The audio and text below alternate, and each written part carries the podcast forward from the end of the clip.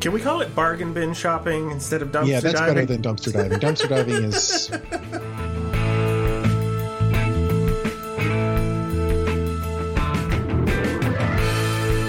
It's like it took forever for new moves to happen, and then three and a half things happened in 40 hours.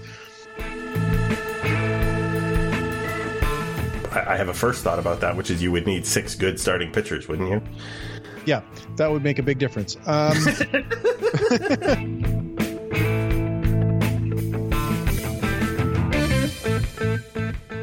And welcome to episode number 190 of Artificial Turf Wars, where we waited until we had 150 million reasons to make another podcast. I almost said ne- episode number 150, and that would just have confused so many people. Oh my goodness, we are going to talk tonight. My friend Joshua Howsam, how are you? I am very good, thank you. Let me run it down for the people at home or in their car uh, or walking. We are going to talk about the largest free agent contract in Blue Jays history. George Springer will be a Blue Jay uh, for potentially the next six years. Uh, we're going to talk about Kirby. And yes, I, for everyone wondering- wondering, uh, Josh did demand that I have the sound effect ready. Uh, Yates. We're going to talk about what's happening with Tyler Chatwood, uh, the overwhelming disappointment of having and losing Michael Brantley, which, I mean, really, did we ever have him? Uh, what is next? What is next is a good question. Uh, and then we're going to talk about things that maybe didn't happen. Uh, we have your your your questions, of course. There's a lot of a lot of questions that, of course, we can't really answer, but we're going to take a crack at. Uh, we have a do-over lesson in patience, which seems to not be a thing in the sports media world, and we have a do-over for our old pal Mark Stroman. I think that probably gets us there, and hopefully we keep it under three hours. Okay. well, I mean, we got a few weeks worth of episodes to make up yeah, for. we just keep stacking it in there. You folks, this is part one. Um, no, but seriously, I mean, nothing's happened on the field yet, so I don't know how much there is to talk about. But we should definitely talk about the groundbreaking, history-making for the Blue Jays, anyway, signing of George Springer because it it has two things that we have not heard the the words hundred million, and we have not heard the word six years in a very very long time, have we? Yeah, not for either of those since Vernon Wells signed his extension back in 2006, I believe it was. And you know, that wasn't even a free agent. That was just the guy that was had been with them for 5 years. So this is unprecedented. Mm-hmm. Now, Yeah. Oh, go ahead. Yeah, it's, it's and it's and it's bigger than the Wells deal by, you know, 24 million dollars, so it's big. Yeah, I think um, inflation wise and, and player salary inflation wise, it, it isn't, you know, it isn't uh, ridiculously bigger. Um, True. the Jays are definitely looking to max out the value of the front end of those six years, though. Like the because George Springer is 31 years old. Yeah, I, I mean, I don't think that given their choice, they would have wanted to go to six years. I mean, all reports say that first offer was five years, 115 million, and they ended up at six years, six years, 150 million. Now, there's obviously a significant difference between those two sets of numbers, but you know, sometimes you just got to do that. If this is the guy you want and you think he's what you need, then eh, take you just deal with it on the back end. They did it with Russell Martin. They did it probably with Hyun- Hyunjin Ryu and they're doing it with George Springer. And you know, that's fine. You know, if you've got the financial wherewithal to absorb something like that, do it. This is the market, right? For for um, what what's going on. We've watched other players go by, right? Um, DJ LeMahieu has gone by. Um, uh, help me out here. Yeah, I mean, they didn't get Lindor in a trade. Yeah, and then Kim, the shortstop from Korea, didn't happen. They were the second. You know, they finished second on Kim on on Sugano, who ended up going back to Japan.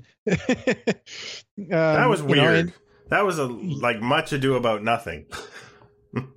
Well, yeah, I mean, we, we well, fine. We'll just quickly get into this, but uh, I mean, he ended up going back for the biggest contract I think in the history of Japanese baseball, and he has opt outs every single year, so I think he's doing okay. Yeah, I just mean it's it's uh, usually it's well now you have to figure out how much better the other team is that got him. And in this case, eh, you don't have to figure that out at all. Um, I'm Very sure true. there's a lot of disappointed people in in uh, around baseball that they don't have George Springer right now. So it's an enviable position for us to be in to bring it back to Springer. Yeah, and this is kind of the interesting thing about this. For example, last year when they got Ryu, it's like okay, well, the Dodgers had decided to move on because they had a thousand pitchers, and the Yankees got Cole, so they were out, and the Angels gave all this money Rendon, they were out, and then you know, Strasburg went back to the Nats, Wheeler to the Phillies. It was just sort of like, okay, it's the Jays and the Twins that are kind of at this level. So they got him. But this time, George Springer was the best free agent on the market, or at least the guy the Jays identified as their number one target, and they got him. That's really cool. Yeah, I'm, I'm going to need like some some smelling salts or something because that is also historically not what the Blue Jays have done. And and as much as Major League Baseball is talking about a 162 game season and a regular spring training, um, I don't know just yet how playing in Toronto is going to work. So part of that 150 million dollar pitch is this year you might be playing your home games in a AAA park.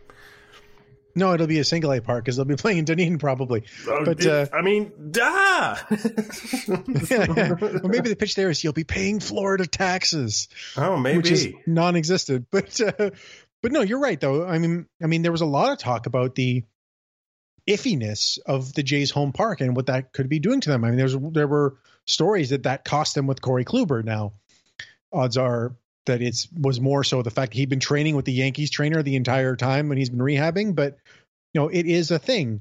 And it wasn't because they did what they needed to to get the best player. Yeah. So, I mean, kudos to them. Uh, you know, George Springer is absolutely a huge talent, not just with the bat as well, which is the other thing I think that, that tends to happen when you when the Jays have picked guys over thirty is um, they've had you know one area that they've been good at, but but kind of weak everywhere else. Springer is is an all around good player. Yeah, and this was the real reason that you know both you and I, when we were talking about who we'd want the most, we identified Springer, and it's because he's a pretty good center fielder, and the Jays haven't had a good center fielder defensively since you know Pillar, and they haven't had a good center fielder overall since Devon White, Vernon Wells. Like, hmm. it's, it, has been a it's been a really long time, and in the next year's free agent market was devoid of useful center fielders, and they don't have one in the minors unless Austin Martin gets moved there. So getting a good one now made all the sense, and they did it, and it's just incredible. Yeah, um, we are not at this point breaking down our lineups because I think we have like three questions asking us what the heck our lineup is going to be. It might be six at this point. um, which is so I, I, yeah. Well, I'll get to that when we get to that. But I, I have a uh, I have a memory about lineup constructions that kind of turned me off lineup constructions for a long time. Um, so that says we we know he's going to play center. So I guess though we should talk about uh, before we move to the pitchers. Who does that push?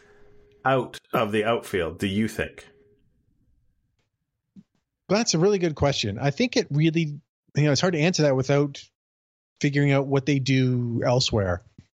Um, assuming they make no other moves, which I don't assume. I think that's lunacy to assume that. But assuming they make no other moves, they wouldn't have to move anybody off the lineup. They would just probably move Teoscar to the to the DH, Rowdy at first, and Vlad at third. But given that it's very likely they will add another infielder or another bat of some kind, I think it's possible that Grichuk might just get moved out of a regular role altogether. Which is crazy because Grichuk is the guy they are paying, what is it, 12 or 14 million dollars to quote unquote play center field on. Well, he's 9.3 million a year at this point, but uh, okay, just pennies now compared to to what he used to be. But I mean, this is this is a guy who, for them, they wanted to lock in a couple of years ago. Now, I mean, I think we knew full well at the time that, that Randal Grichuk was not a generational talent of of, of any kind. He was just a, a, solid player. But now it seems like between Lourdes Gurriel Jr. and Teoscar Hernandez and Derek Fisher, remember him? Um, th- there's a lot of. Uh, a lot of innings to distribute, and Grichuk does not get on base. No, and this is the thing with Grichuk, right? He kind of gets a bad rap overall. People are like, oh, he's a bum, get him off the team. It's like, no, he's he's a perfectly useful player. He's just flawed. yeah, and he's and he's a guy you don't really want to be locked into for five years, three remaining. But he's a guy that he he's still a valuable piece to have on a roster. So I think that if the Jays wanted to trade him, they could. They'd have to pay down some of his contract, but he's a league average-ish bat, and he can play all the outfield spots. I mean, that's a useful player. He's just not at the level day. of the other guys on this team. Yeah, I mean, you you you look at Teoscar Hernandez. Uh, let's say again, let's say you don't, you can't put him at DH because you need other people uh, taking those at bats because you've changed something else. Teoscar Hernandez has had essentially right a 900 OPS over the past two seasons, even though the one was a short season. It's really tough to sit him down for, for Randal Grichuk or, or Lourdes Gurriel, right? Yeah, it's like man, I it's a 900 OPS. That's that doesn't. It, it, it's just more. It's more good stuff um, from that slot in the lineup and absolutely massive power.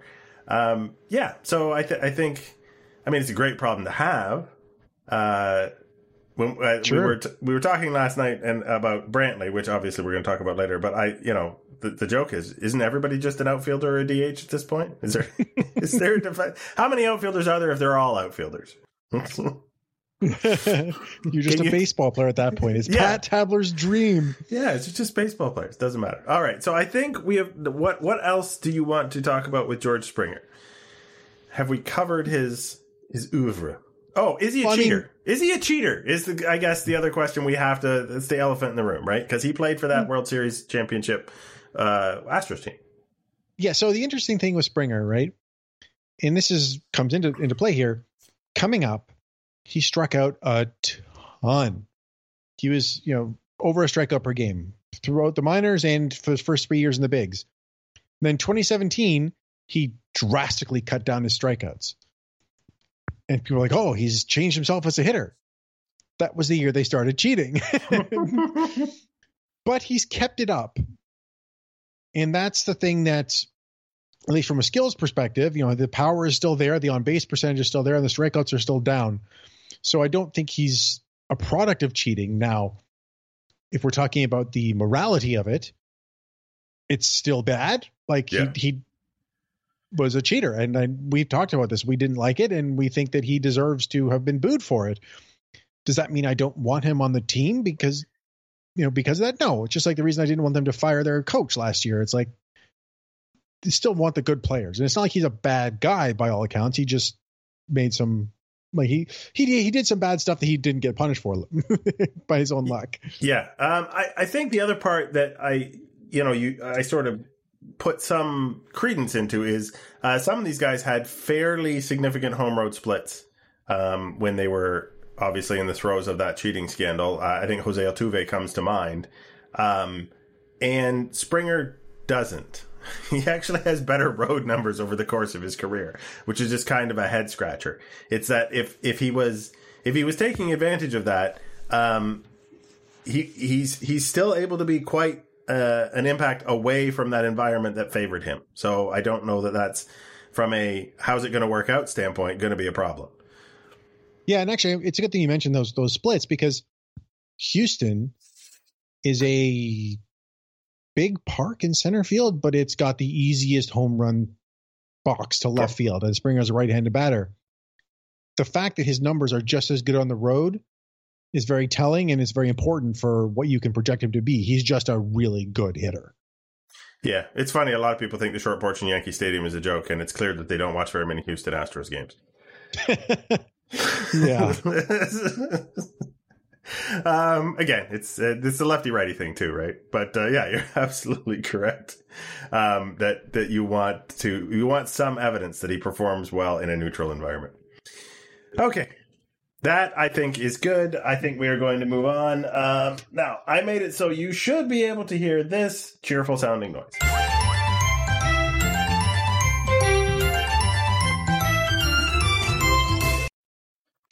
Thank you. So very upbeat. That, folks, if you don't play Kirby games on your Nintendo, is Kirby's victory theme. And the Blue Jays uh, got the Kirby victory. Yeah, this is one of those moves that a lot of people wanted to happen, kind of thing. Like get a late game reliever, you know, because the Jays typically, so I don't want to call it dumpster diving, but they dumpster dive in the bullpen. You know, they they go for the bargains who they think they can get stuff out of. Now that's worked very well for them. They got Seung-hwan Oh that way. They got Rafael Dolis, Anthony Bass. These guys are and uh, Daniel Hudson. All these guys have worked out very well for them. Can we call it bargain bin shopping instead of dumpster diving? yeah, that's diving? better than dumpster diving. dumpster diving is I don't, I don't know what that would be.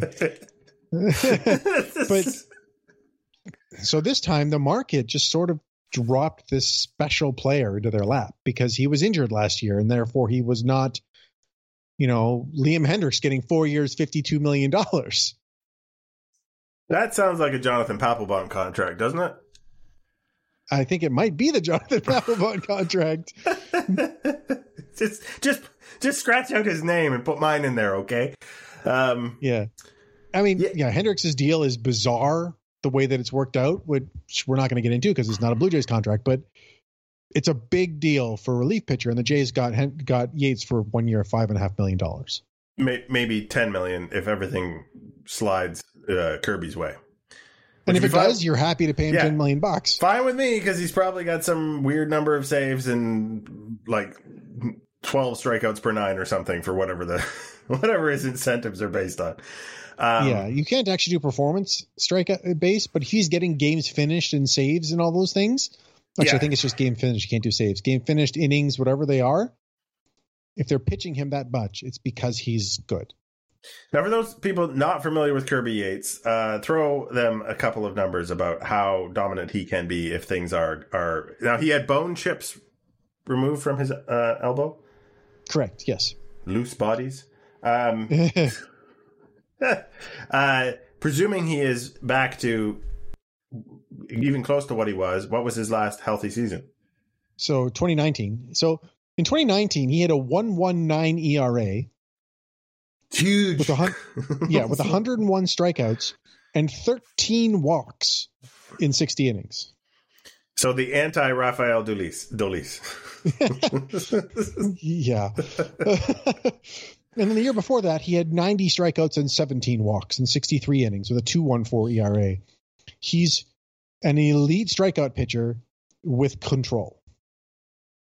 And I feel like even if he doesn't have the, the velocity maybe he had because he, you know, either is coming back from injury or he's not exactly the same, I feel like the control probably is going to serve him well. Yeah, it will. And and one of the nice things about Yates is he's not your typical 99 100 mile an hour flame throwing reliever. He maxes at 96 97. He averages 93 94. What makes him successful is he has the world's best split finger fastball. It's completely unhittable and he only throws two pitches. He throws the splitter and the fastball, but he gets just extreme whiff rates on those pitches. Like guys just can't hit him. But his splitter, it's 40% of swings are misses. And he has the highest swing rate on his splitter of any splitter or changeup in baseball. Presumably, that means it looks pretty much exactly like the fastball until it's not. And then it's not his fastball, and, and you look stupid. Uh, and the thing is, yeah. because of that, he just throws the two pitches. He gets tons of strikeouts on his fastball, even though it's an average fastball. It's not super hard. It doesn't have elite spin, although the the spin angle is very like he gets the most out of the spin he gets basically with the, he gets optimal movement. But because of the splitter and because people have to wait, they swing and miss at his fastball. It's like Marco Estrada with his changeup. It's exactly the same concept. Right. Uh, you you supplement your your uh, your best pitch supplements your fastball instead of your fa- sorry your fastball supplements your best pitch. Um, Yeah. Instead of the other way around. Yeah. Cool. So I look forward to that. I think that should be interesting and less nail bitery than where the Jays ended up with a closer. Um, they're you know they're not without options in the bullpen though if if injuries happen. So I, I think uh, that's the other thing that that hasn't you know, they haven't finished making those moves, but they've already got a decent core in the bullpen. So filling filling that slot with a guy who has been super dominant in the past is way better than than what you said than uh, than bargain bin shopping. So, you know, one year, maybe one year is all it takes to get into the playoffs. Yeah, uh, and you know this this is the kind of move you make, right? Yeah. If you can get it, because you're not going to get him on this cheap deal for two years because he's not going to want to give away that. Because if he comes back to what he was, he's going to get a big contract next year. Yeah, he's so going to get, get that ten million without the incentives. Right. So you get or more, right? So you get mm-hmm. a, a potential elite reliever for you know, in baseball parlance, pennies. You know, five point five million dollars pennies. what a world we live in. Yeah, but uh, fine. You know, it gives them a really dynamite back of the pen if they go with him Romano, Dolis, and Borucki from the left side. That's really good. Indeed. So we will see where we end up with the bullpen. There might be another name in there that's that's also uh, surprisingly dominant by the time we get to spring training. Guys, uh, guys fall out of the sky once in a while. Uh, so one of the guys that kind of fell into the Blue Jays lap, Tyler Chatwood, who has been uh, compared to that other uh, to a starting rotation pitcher that the Blue Jays got last year um, in terms of control. I had his name, and then Ross Stripling's name popped in my head, and that's wrong. Help me out. Chase Anderson? No. Throws hard, doesn't know where the ball's going. Rafael Dolis? no, no, from Arizona, the starting pitcher. Oh, Robbie Ray. Ah, yeah, Robbie Ray. Yes. So, yeah, Chatwood has been compared to Robbie Ray for his inability to throw strikes. Um, but uh, in Chatwood's also been used a whole bunch of uh, different roles, trying to trying to find a spot where he can be consistent. It looks like the Blue Jays are going to try that in the bullpen. Yeah, so it's funny. I, I was even thinking of something to say about Robbie Ray. Is right the the Jays at the, at the end of the off season, Ross Atkins was like, "We want to improve the strike throwing." And the two pitchers they signed, the first two were Robbie Ray and Chatwood. it's like, um, was this a long con to confuse agents? No, I, I think if anybody can improve their strike throwing, it's the two guys who can't throw any strikes because they just throw a couple more and all of a sudden they've improved. True. And then they got Kirby Yates and had to ruin it. But, yeah. um, I mean, I, so, I challenge you to, to find a way for Kirby Yates to improve his strike throwing. Gonna be tough. Um, Chatwood had a disaster first season with the Cubs where he walked 8.2 batters per nine, which is seems like un- a lot. it's untenable. That's what Robbie Ray is doing in Arizona. Um, and he was down to 4.3 the last couple of years. But the thing that's interesting about Chatwood is that he throws a lot harder out of the bullpen. And he's added this cutter, or they've refined and started throwing more the last couple of years his fastball, his curveball, and his cutter are all high spin, tough to con- make contact with pitches. So I think he could be a really useful bullpen weapon. Which uh, would be great. I mean, it would be. I, I like to see guys who have struggled have success. It just it's a feel good kind of thing, and then the team gets an unexpected boost out of it. So it's win win. So yeah, uh, and again, is Chatwood been hurt or not? I can't remember he had some minor injury issues last year, but not anything that would be worrisome hmm. that would depress his market. He just got he didn't pitch that well. you know, like well, it's, it's the other reason though you don't necessarily want to put him slot him into a starting rotation spot.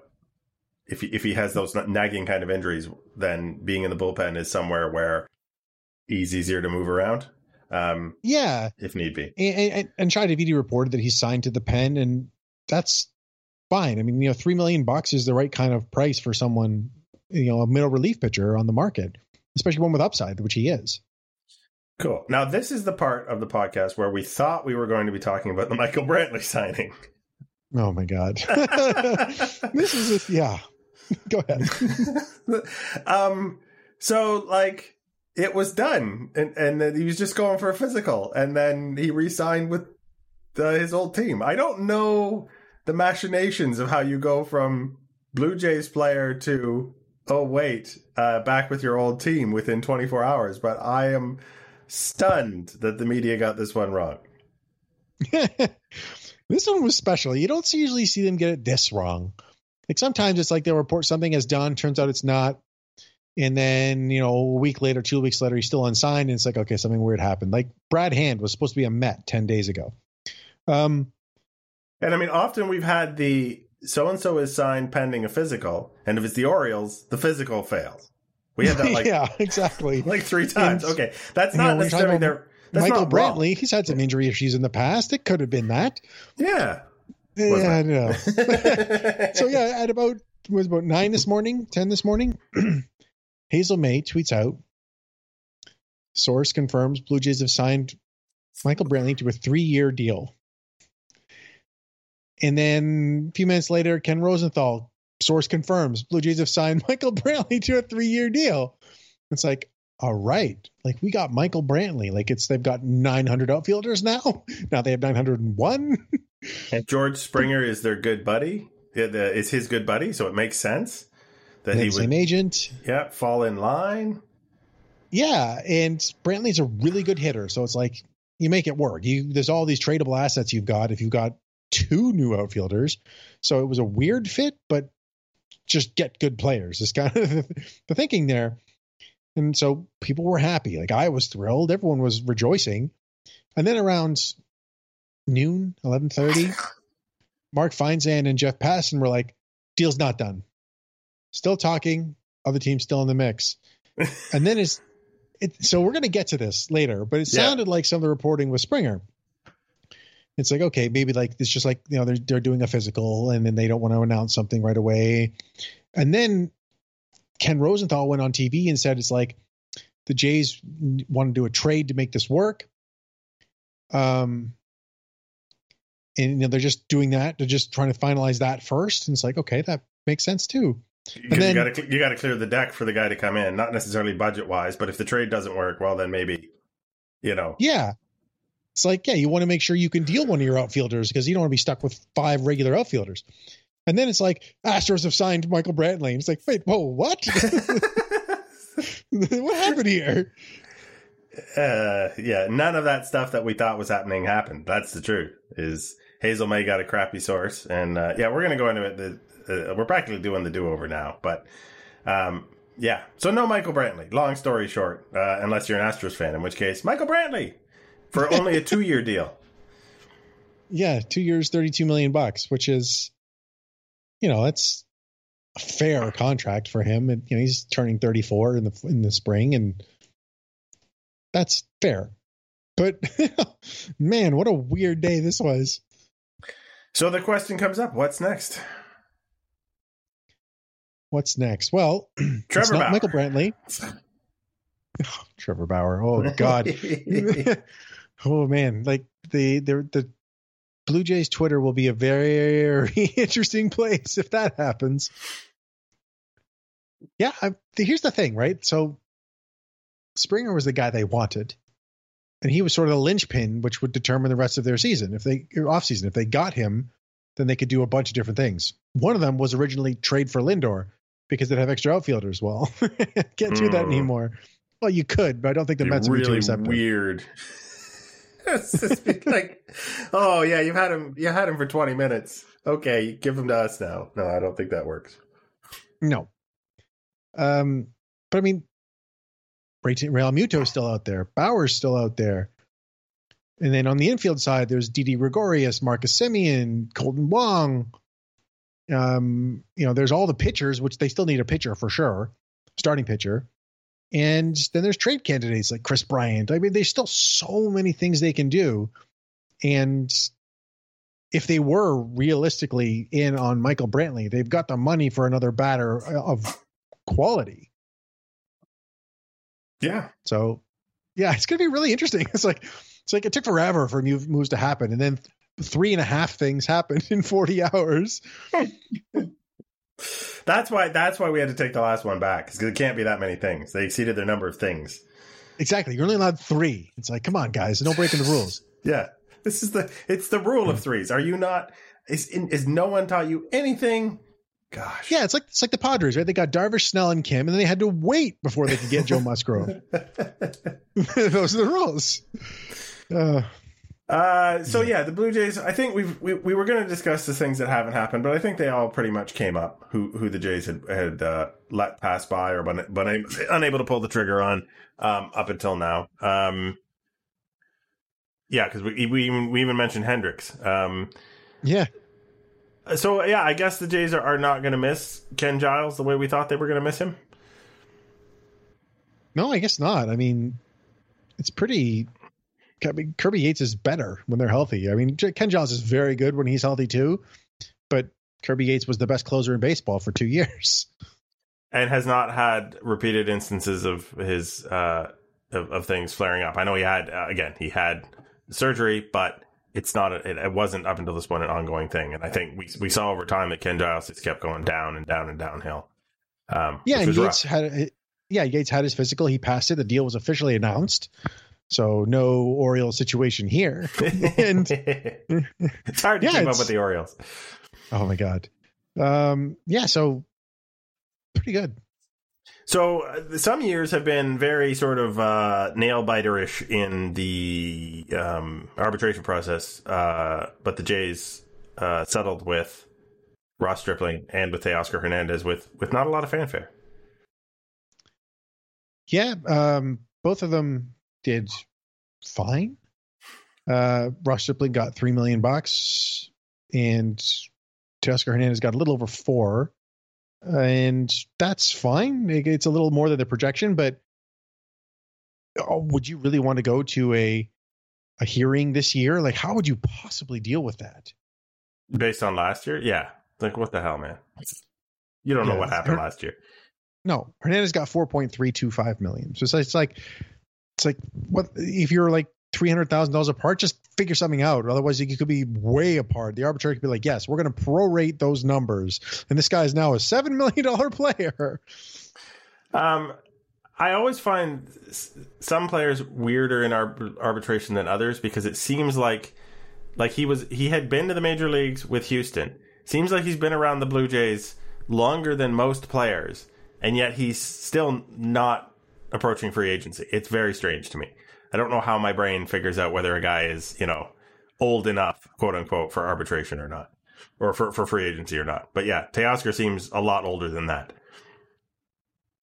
yeah, it's uh, yeah, it's a weird thing the way that sometimes the schedules of guys' careers work out. It's like Josh Donaldson was first year arbitration eligible as a Super Two when the Jays got him at 28.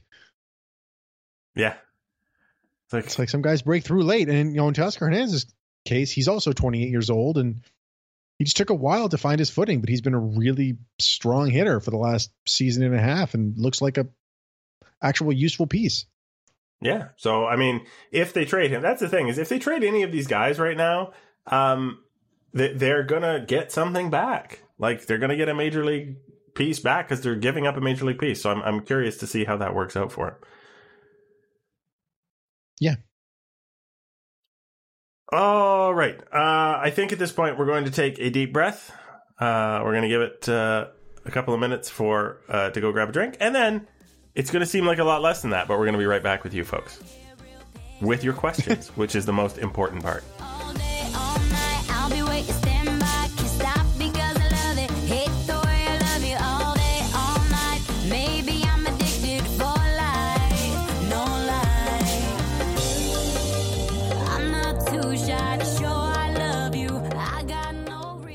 Welcome back. Yes, I've actually had time to get up and, and get a drink. I'm that fast. It's amazing. Uh, what's amazing, though, is that you people are still clamoring to hear us after a long layoff and an off season where absolutely nothing has happened. So here come your questions. Time now to hear from our listeners. That just seems silly. Here are the rules. First, I ask a question, then you ask a question. Now, how does that sound, sweetheart? Could you repeat the question, please? We'll start with a softball question from Dynasty Junkie at Peep My slash line. Who plays center field, Springer, Grichuk, or Teoscar? And then laugh crying emoji. Clearly, it's Teoscar. yeah, he's one of the best right fielders in the league, so you'd obviously put him in center. Good callback. Uh, Ewan Ross asks, no, just tells us that Brendan Kuhn, who broke the Springer signing, who is not a major media player in, in the sense of all these other guys, uh, he better be our guest. I don't know if we have the kind of pull to get a, a guy like that. He's too big time for us now. Yeah, exactly. Um, we will talk about this again, though, in our do over segment. But sorry, sorry, Brandon, Brendan. I almost called you Brandon, like they did on Tim and Sid. No, um, congrats, Brendan. Though that was really cool. Yeah, and thanks for asking questions on this pod. Uh, uh, I believe in the past. Um, I'm pretty sure I've seen his name. Lockdown sad boy at split. Le- Jeez, it's getting rough out there, isn't it, Luke? um, lockdown sad boy at split letters. Did either of you get any sleep last night, or were you too giddy to sleep like the rest of us? You go first. I I'm not losing sleep over over a midwinter deal. I'm sorry. I think those days are behind me. I envy those who are still uh, gleeful over the Blue Jays. So go for go for it. Lose some sleep. Uh, you you Josh. Um, I was, I did stay up later than I probably would have just soaking it all in with like the, the Jays Twitter and things like that. So I guess the answer is technically yes, but I was able to get to sleep when I tried to go to sleep. uh, Rob Coates at Coates Rob 33. Um, I wonder if that's his favorite number if he was born in 1933. Um, what do you guys think the lineup will look like? Some of the national beat writers, like Heyman, had a really weird, to me, is I think lineup. Is Biggio still the leadoff guy? Does Vlad crack the top five? Uh, you take another first. lineup question too, which from Mike at Go Sends Go said, "Give us your lineup so we can be mad at it." I mean, that's fair. You're going to be mad at it regardless. So, um, and you know, I'm just going to find all the ones that asked about this. um, uh, L- Ellie, Ellie Ellie Hart. Yeah. So yeah, based on last season's numbers, Vlad now bats seventh. Now this was after the Brantley non-signing, but uh, okay, I Uh, think that's it. Well, Quinn, Quinn asked, should the Jays look, was kind of related, should the Jays look at moving Gurriel back to the infield? But he said, assuming the Brantley deal is done. Haha, never make an assumption. You make an ass out of you and umption. Um, The ump will shun you. all right. Uh, okay, so yes, those are all the lineup questions. You, you do do you have a lineup? I'll give it a shot. Okay, fire away. Let's see here. We got. Well, this is again. This is assuming they make no other moves. So Vlad is my third baseman, but so first leading off is Springer because that's what he is. Springer, Bo Bichette, Vlad Guerrero, Teoscar Hernandez, Lourdes Gurriel Jr., Rowdy Tellez, Randall Grichuk, Danny Jansen, Cavan Biggio. Wow. Okay. I don't want Biggio in the top three, so I want him at the bottom to turn that lineup over. Right, so the high OBP guys still take, stick together, even though he doesn't get as many reps because his, his OBP is his skill. Yeah, I, and I still just worry about the Cavan Biggio. I mean, you saw in the playoffs, like the the Rays just exposed him by just pumping hard fastballs at him, and he couldn't do anything. So at least if he does keep up his skill, he's still really valuable down there, and he can move up. But initially, I would that's how I'd do it. If I, but again, like the Jays are gonna have a million different lineups, so So I tend not to get into lineup construction uh, games because of the Mike Napoli era in Toronto. This is this is a serious throwback. I, I'm pretty sure for most people. So the Blue Jays. well, I mean, we had we, we had a, the abridged version of that this afternoon. Well, yes and no. The Mike Napoli trade actually happened.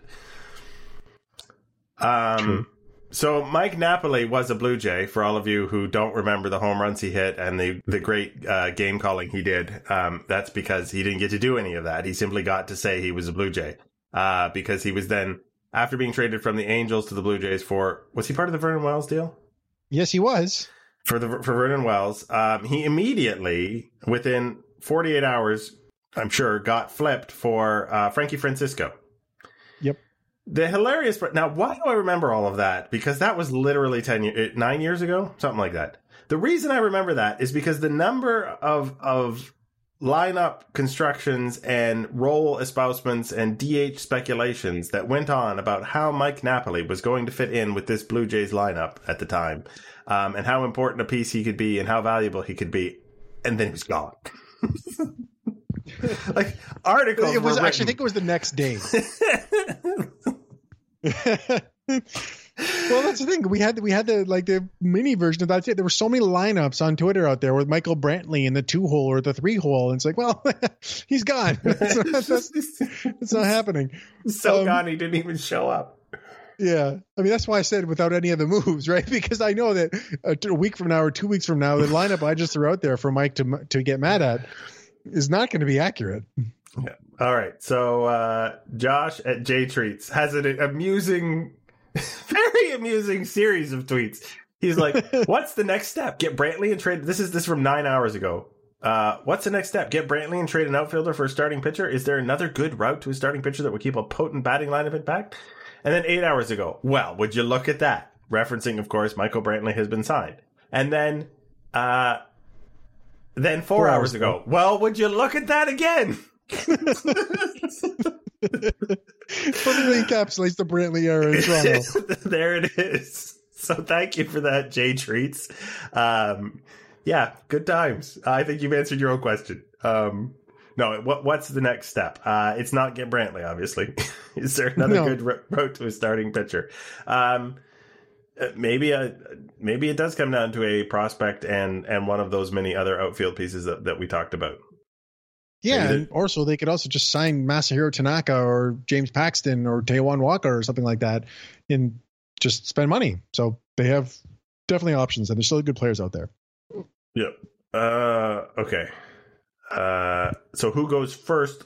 Lourdes or Teoscar? And a moment of silence for the end of the Derek Fisher era. That's from Aaron Poleski at Poleski twenty nine. Um, yeah.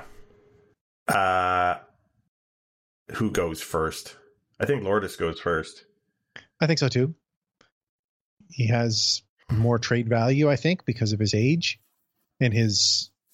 Sorry, I meant his contract. He's got four years of control left. Teoscar has got three, and I just think that Teoscar's power upside is something that Jays probably don't want to trade Yeah. because people probably won't buy it. Like remember the offers for Bautista after when he was Yep. breaking out that year. It's like Emmanuel Burriss is the. It's like who the mm. hell's Emmanuel Burriss? Uh, quick comment from Roy at Yeah, hi Roy. Woo! Woo! This is fun, eh? Um, I don't know if that was before or after Michael Brantley didn't sign. It But, was hey. after. Um, so I don't know if he's still wooing. Yeah, I still am because they still got Yates and Springer in 24 hours, which is amazing. Uh, but yeah, Michael Brantley kind of lowered it just a little bit. Uh, Matt Sweeby wants to know: Do they just copy the Raptors parade route or plan something different? Um, I don't know if you've noticed that, Blue Jay Matt, but parades kind of passe these days. hey, man, by October, we're still hoping the parades can happen again. All right. Masked parades. That's what I'm all for. Uh, Brad Urbanowitz asked who gets traded now in the outfield. We just answered that. We think it's Lourdes if, if it's anybody. Uh, but we don't really know. I mean, heck, why would we know? Um, human being at X24 Rocks asks, do you think a trade or a free agent signing of a pitcher is more likely? I still think it's a signing because if they had actually signed Brantley, I would say trade because they would have way too many outfielders and too many catchers. But when they haven't done that, I have to lead towards any always a free agent signing right now because they're really active in the free agent market. Right. Um, good question from minor leaguer. How much uh, would Tyler chat would chat about if Chatwood could chat wood? I think he ruined it by putting Tyler in there. It's Yeah. how much wood would chat would chat if chat would could chat would. so what's the answer, Greg? Uh, he would uh, chat as much as he could if Chatwood could Chatwood. Good job. um, I don't know if there's any other answer to that. Uh, Matt Thomas at Thomas Matt C. Thoughts on a six man rotation? Whoa! Uh, injury concerns with Ryu is why he had on that buildup of innings from last season, etc., etc. Touched on effectively wild in regards to the Padres. What do you think about the Jays? I, I have a first thought about that, which is you would need six good starting pitchers, wouldn't you? Yeah, that would make a big difference. Um, so one of the interesting things about this is that it kind of lends credence to the idea of signing Trevor Bauer. Oh I mean, no, look. no! Here we go again. No. Okay, No, no, no, no, no. I don't. I don't. We're, I'm with you, but Bauer wants to occasionally pitch every four days or every five days with four or three days rest. No, four days. There we go. Um, and Ryu needs occasional extra days, and Pearson might need occasional extra days. So having a guy who can alter that routine so people get extra days without overly affecting the rest of the pitchers in their rotation, it's kind of interesting. A six man rotation I don't like them. I, I don't like when you're the Padres, right? Like you've got what is it? They have Snell, Darvish, Lamet, Musgrove. Uh, I'm forgetting someone important. Yeah, like I, they've I got do not know the Padres rotation. You got me there. yeah, they, they I mean they they've got all the pitchers right now, and if you and they have all these good ready pitching prospects. So yeah, go for six men there if you want to, but the Jays it makes no sense. All right, and then the last question that I have is from Ellie Ellie Hart again, which is a a very appropriate what malarkey, which uh, the 46th president would be happy with, uh, is going on with Brantley signing or not signing. You know what? I, I sincerely would like to know what happened there, and and we're never going to know, are we? You know what my favorite theory is that I've seen a few times is that it was a purposeful leak. They were the Jays were trying to find a leak, so they like fed different stories to different people. And okay, one that would be hilarious if it were true, but also really, really dumb because it just makes the organization look like clowns. Especially because it was broken by a Sportsnet reporter. so it's like this is your parent company, guys. And two, Yeah. it's really funny if they were trying to do it because Brendan Kuhn, who we talked about earlier, broke the Springer story, and he did not comment on the on the, on the Brantley Brantley. story. So Yep. his source, if he, you know, whoever his source is, either told him and he sat on it, or he didn't get that information, so it didn't help. Good times. Uh, but yeah, I don't think we'll ever have the real, real answer on that one. I would like to know. that a fly on the wall would be wonderful. All right. So I am going to go to Strong Bad because All right. What would I do different? Well, well, I've never actually made a mistake. There have been a few, let's call them stananks, that could be worthy of a do-over. I feel like that is Ken Rosenthal today. Oh my god! or this week. Uh, so we alluded to this a whole bunch about about. Well, let's start with this is a do over for me about a lesson in in patience and trying too hard to look like you're on top of things. Um, but where did Ken Rosenthal start to start to have a rough week? It was it was pre Blue Jays, was it not? Oh yeah, this was his fourth one in about ten days. So he reported that Brad Hand was signing with the Mets right after the Lindor trade. Brad Hand's still a free agent. and then he reported that Kirby Yates had signed for eight and a half million dollars. It was five and a half million dollars. Right. And then, so the one that, and then the most le- recent one we mentioned, we mentioned was Brantley. But the one that I wanted to talk about was the one related to Springer. But y'all let you continue before I get into that if you want to say something else. There seems to be this idea that has been prevalent for a very long time that you must, as a sports reporter, be both either first to announce that you know that something is happening or to confirm that you know that something is happening and allow uh, and then give credit to the person who broke it first. But you know, you need to tweet personally that you knew that he was right about what he was tweeting. And the whole thing is a ridiculous uh, spitting contest that doesn't make any sense to me at all. Because if George Springer signed with the Blue Jays for 150 million dollars at 9 a.m. or at 1 p.m. or yesterday at midnight, the end result is exactly the same. No, no yeah, the is- whole breaking No news culture is especially stupid when you get like 30 seconds later, source confirms, report, so and so. It's like 30 seconds later, really? Like, um, No one is Yeah, but- subscribing to your your newsletter because you first knew that George Springer was going to be a Blue Jay. That's not why they come to you. I'm sorry. No one gives a crap. Well, I mean, tell that to Brendan's Twitter followers, but uh, but but this is you really hit on the thing in the middle there. This idea that you have to look like you're on top of it, and this is what drove me nuts because so Brendan Kuhn broke the story of Springer signing with the Jays around I don't remember the time 8 p.m. 8 9 o'clock somewhere in there Right.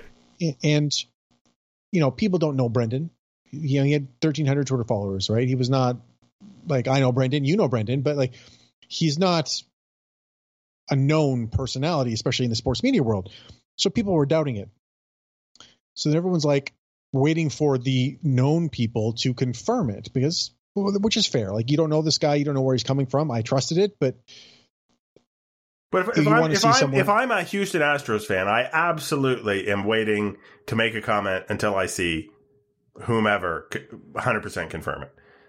Right.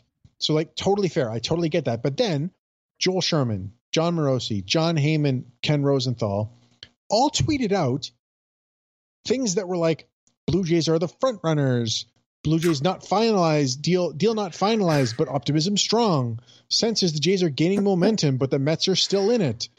And then the craziest one was Ken Rosenthal. It's like one source estimates Blue Jays stand 70% chance of getting Springer based on momentum of negotiations while George Springer was on a plane to Dunedin for his physical. I mean, if if you want to admit you got nothing, this is kind of a real backhanded way to express it. Just just Yeah, be like, I got nothing. And this is why I, I actually really respect Jeff Passan because he doesn't say anything until he knows. He didn't say squat during this entire time until it was confirmed Springer was a Blue Jay because he didn't want to look like a clown like these people. Like, don't if you don't know anything, don't pretend that you do to make it sound like you're involved. Like, you, we get it. You could not confirm Brendan's report because he had a source that you don't.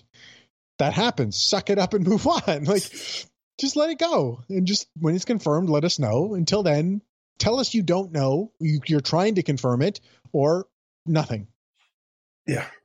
Yeah, don't make noise. We got enough noise. There's there is enough noise in the sports world that you don't need to add to it. And again, I will still read your articles.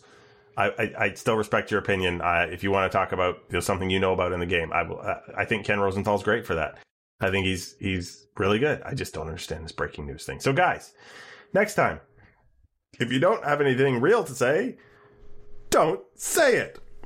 it's, it's like the- it's the corollary of nice something nice Yeah. to say don't say anything at all it's like you don't have anything real to say don't say anything at all well, it's, the, it's like it's better to be thought a fool than open your mouth and remove all remove all doubt this applies here oh goodness. Okay. So uh next um we have our old friend uh frenemy, Marcus Stroman, uh whose tweets all read Marcus Stroman has blocked you on Twitter for me, but you got to take in the Marcus Stroman tweet. Yeah, uh, I'm, I'm amazed he hasn't blocked me yet. But uh, he's so when, when the when the Mets traded for Lindor and Carrasco, which was a huge trade, right? Like it was a big, big move, and then it was reported the Jays finished second.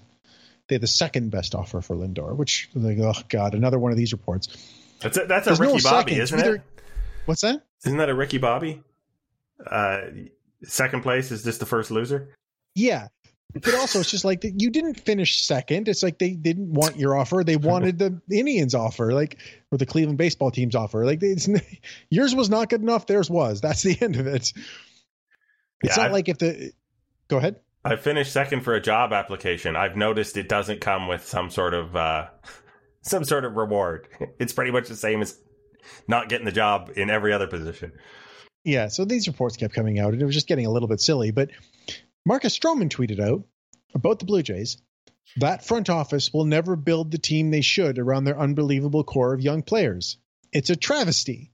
He deleted the tweet pretty quickly after that, but it's out there. Everybody saw it. Uh, aged like aged like wine. Yeah, Yeah, uh, yeah. What- they aged like some vegetables left out in the sun. it's not not a travesty anymore. But thanks, thanks for letting us know you still are obsessed with your previous organization and whether they do things right or not. Even though you went to the playoffs twice with them, it's fine. I, he he was a good player while he was here, but what a weird personality. Yeah, it's just like, why do you care? Just le- Yeah. you're on the Mets. Your team made an awesome move. Like, just be happy about that. Why do you need to take a cheap shot at the former organization that? Even at the time, like it's like this is not going to age well. like we know that they're active on everybody. They're going to get someone. Yeah. All right. So we are rounding into form for the end of the podcast. So what have you in the way of other thoughts?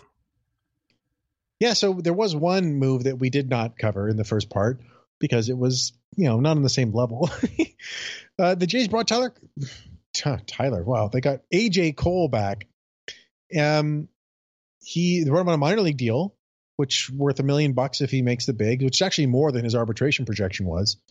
Eh, but he's just this way he doesn't have to take up a spot in the 40 man until they're ready to deal with all that stuff at the end of spring training because people get hurt and then cuts are more obvious.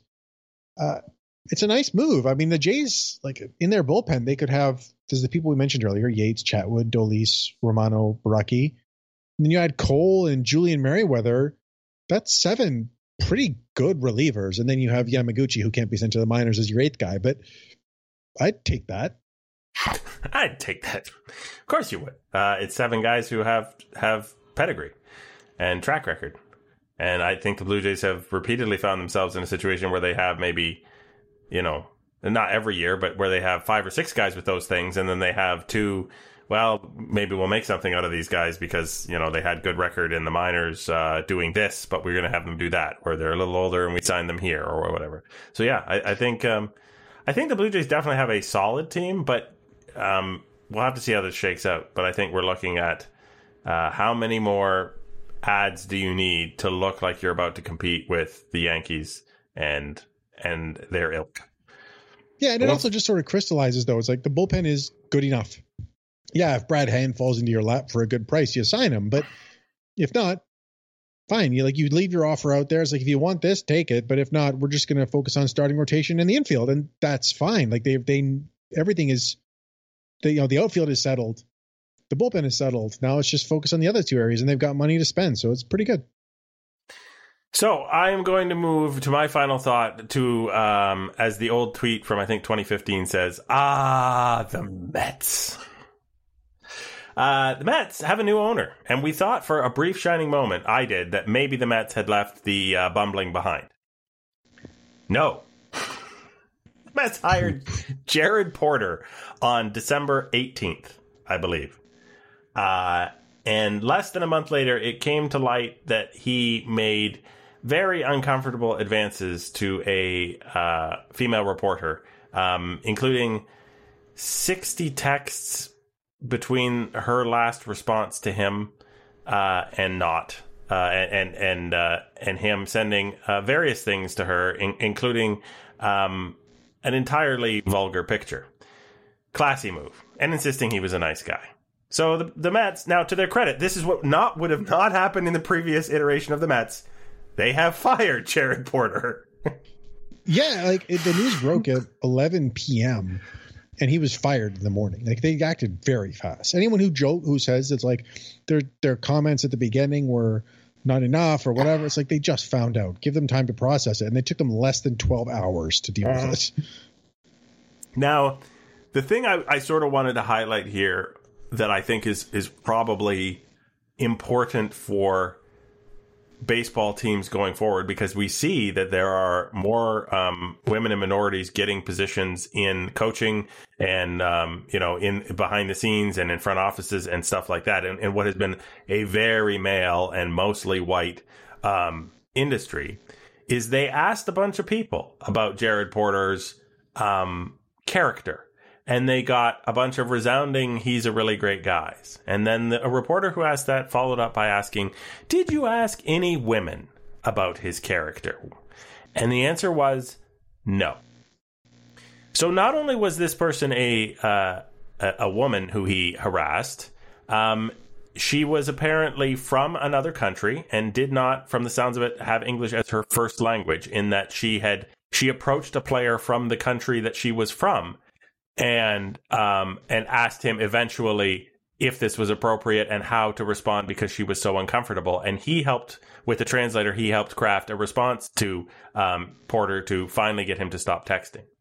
So i think the other question is Did they ask anyone who was, um, you know, from uh, the Dominican or from uh, any of the other uh, other countries where you know the Major League Baseball gets players from and and staff from uh, about his character and his relationship with them? I bet you the answer there is also no. We never really thought about it.